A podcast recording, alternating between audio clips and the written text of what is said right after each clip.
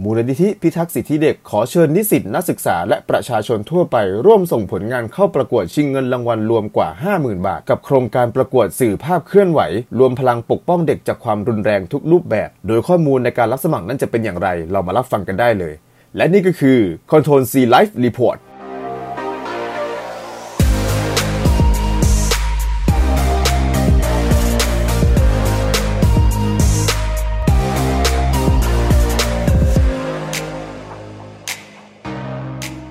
สวัสดีครับ ผมกรอฟคนเดิม และนี่ก็คือรายการ Control C Life Report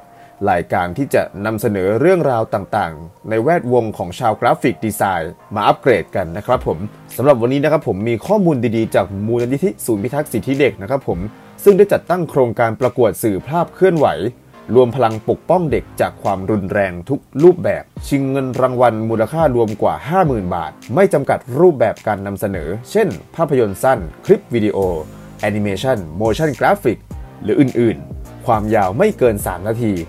ร่วมเสนอวิธีการสร้างสรรค์ให้ช่วยกันดูแลปกป้อง เด็กทุกคนในสังคมให้ปลอดภัยจากความรุนแรงนะครับ โดยข้อมูลจากทางมูลนิธิศูนย์พิทักษ์สิทธิเด็กได้กล่าวว่ามูลนิธิศูนย์พิทักษ์สิทธิเด็กนั้น ซึ่งทำงานเกี่ยวข้องกับการยุติความรุนแรงอย่างต่อเนื่อง ในทุกรูปแบบมาเป็นระยะเวลากว่า 39 ปีแล้ว เช่น การทำร้ายร่างกาย การทำร้ายทางด้านอารมณ์ จิตใจ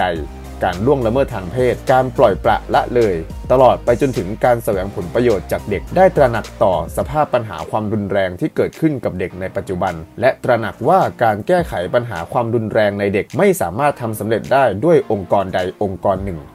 ต้องอาศัยพลังจากคนในสังคมที่ร่วมกันสอดส่อง ดูแลปกป้องเด็ก แม้เด็กเหล่านั้นจะไม่ใช่ลูกหลานของตนเองก็ตาม เพื่อให้เด็กได้เติบโตอยู่ท่ามกลางสังคมแวดล้อมที่ปลอดภัย และเอื้ออาทรต่อเด็กทางมูลนิธิจึงจัดทำโครงการประกวดผลิตสื่อรณรงค์รวมพลังปกป้องเด็กจากความรุนแรงทุกรูปแบบขึ้นมา เปิดพื้นที่ให้ประชาชนทั่วไป ได้ร่วมเป็นส่วนหนึ่งในการเสนอแนวทาง และวิธีการในการร่วมกันปกป้องคุ้มครองเด็ก ให้ปลอดภัยจากความรุนแรงทุกรูปแบบ ผ่านสื่อภาพเคลื่อนไหว ไม่จำกัดเทคนิครูปแบบการถ่ายทำที่มีความยาวไม่เกิน 3 นาที เพื่อปลุกพลัง และเป็นผู้พิทักษ์ต่อเด็กในสังคม ให้หันมาร่วมกันปกป้องเด็กจากความรุนแรงทุกรูปแบบ โดยวัตถุประสงค์ของโครงการคือ เพื่อเปิดโอกาสให้คนในสังคม ได้มีส่วนร่วมในการรณรงค์ยุติการใช้ความรุนแรงต่อเด็ก รายละเอียดการประกวดก็คือ 1. หัวข้อการประกวด รวมพลังปกป้องเด็กจากความรุนแรงทุกรูปแบบ 2. รูปแบบของสื่อรณรงค์ก็คือสื่อภาพเคลื่อนไหวไม่จำกัดรูปแบบ เช่น ภาพยนตร์สั้น แอนิเมชัน motion graphic stop motion วิดีโอวาดมือเป็นต้น โดยผู้เข้าประกวดสามารถส่งงานได้เพียงแบบใดแบบหนึ่งเท่านั้น 3. คุณสมบัติของผู้เข้าประกวด นิสิตนักศึกษา ประชาชนทั่วไปอายุตั้งแต่ 18 ปีขึ้นไปนะครับ 4. วิธีการสมัครสมัครออนไลน์ได้ที่ลิงก์ที่ผมแนบเอาไว้ใน description ของ podcast นี้นะครับผม 5. เงื่อนไขการผลิตงาน มีข้อย่อยดังต่อไปนี้ 5.1 ผลิตสื่อรณรงค์ประเภทสื่อภาพเคลื่อนไหวรูปแบบใดก็ได้ โดยเนื้อหาเป็นการนำเสนอวิธีการว่าเราจะมีส่วนร่วมช่วยเหลือปกป้องเด็กในสังคมให้รอดพ้นจากการกระทำความรุนแรงในทุกรูปแบบนี้อย่างไรบ้าง 5.2 ความยาวในการนำเสนอไม่เกิน 3 นาที รวมไตเติลและเครดิต 5.3 ผู้เข้าประกวดสามารถตั้งชื่อเรื่องตามความเหมาะสม และต้องสอดคล้องกับหัวข้อหรือทีม และเนื้อหา 5.4 การผลิตสื่อรณรงค์ของทีมผู้เข้าประกวด ต้องเป็นผู้เตรียมอุปกรณ์และดำเนินการผลิตเองทั้งหมด 5.5 ผลงานสื่อรณรงค์จะต้องใส่โลโก้ของมูลนิธิพิทักษ์สิทธิเด็ก และแหล่งทุนพลัสเทจตอนท้ายอย่างต่ำ 3 วินาที ดาวน์โหลดโลโก้ได้ที่ลิงก์ที่อยู่ใน description ของพอดแคสต์เรานะครับผม 5.6 การส่งผลงาน ส่งเป็นไฟล์วิดีโอประเภท AVI MP4 FLV หรือ MP4 ขนาด 1920คูณ1080 โดยไม่มีภาพหรือเพลงอื่นใดที่ติดลิขสิทธิ์นะครับผม 5.7 อัปโหลดผลงานของคุณผ่านเว็บบริการอัปโหลด หรือฝากไฟล์ออนไลน์ แล้วส่งลิงก์มาที่ cpcr.cpcr@gmail.com 5.8 ผู้เข้าประกวดต้องเก็บผลงานในรูปแบบไฟล์ต้นฉบับไว้ 90 วัน 5.9 ผลงานจะต้องมีคำบรรยายเสียง หรือซับไตเติลภาษาไทยและภาษาอังกฤษ 5.10 ผลงานทุกผลงานที่ส่งเข้าประกวดถือเป็นลิขสิทธิ์ของโครงการ 5.11 ผู้ส่งผลงานเข้าประกวด เป็นผู้รับผิดชอบต่อลิขสิทธิ์ของข้อมูล ได้แก่เนื้อหา ภาพ เสียง คลิปวิดีโอซอฟต์แวร์ หรืออื่นใดที่ใช้ในการผลิตงาน โดยต้องไม่ละเมิดกฎหมายว่าด้วยลิขสิทธิ์และทรัพย์สินทางปัญญา และมีการอ้างอิงถึงแหล่งที่มาอย่างชัดเจน โดยการประกวดนี้นะครับผมสามารถเปิดรับสมัครและรับผลงานได้ตั้งแต่วันนี้เป็นต้นไป และปิดรับผลงานในวันที่ 30 พฤศจิกายน ปี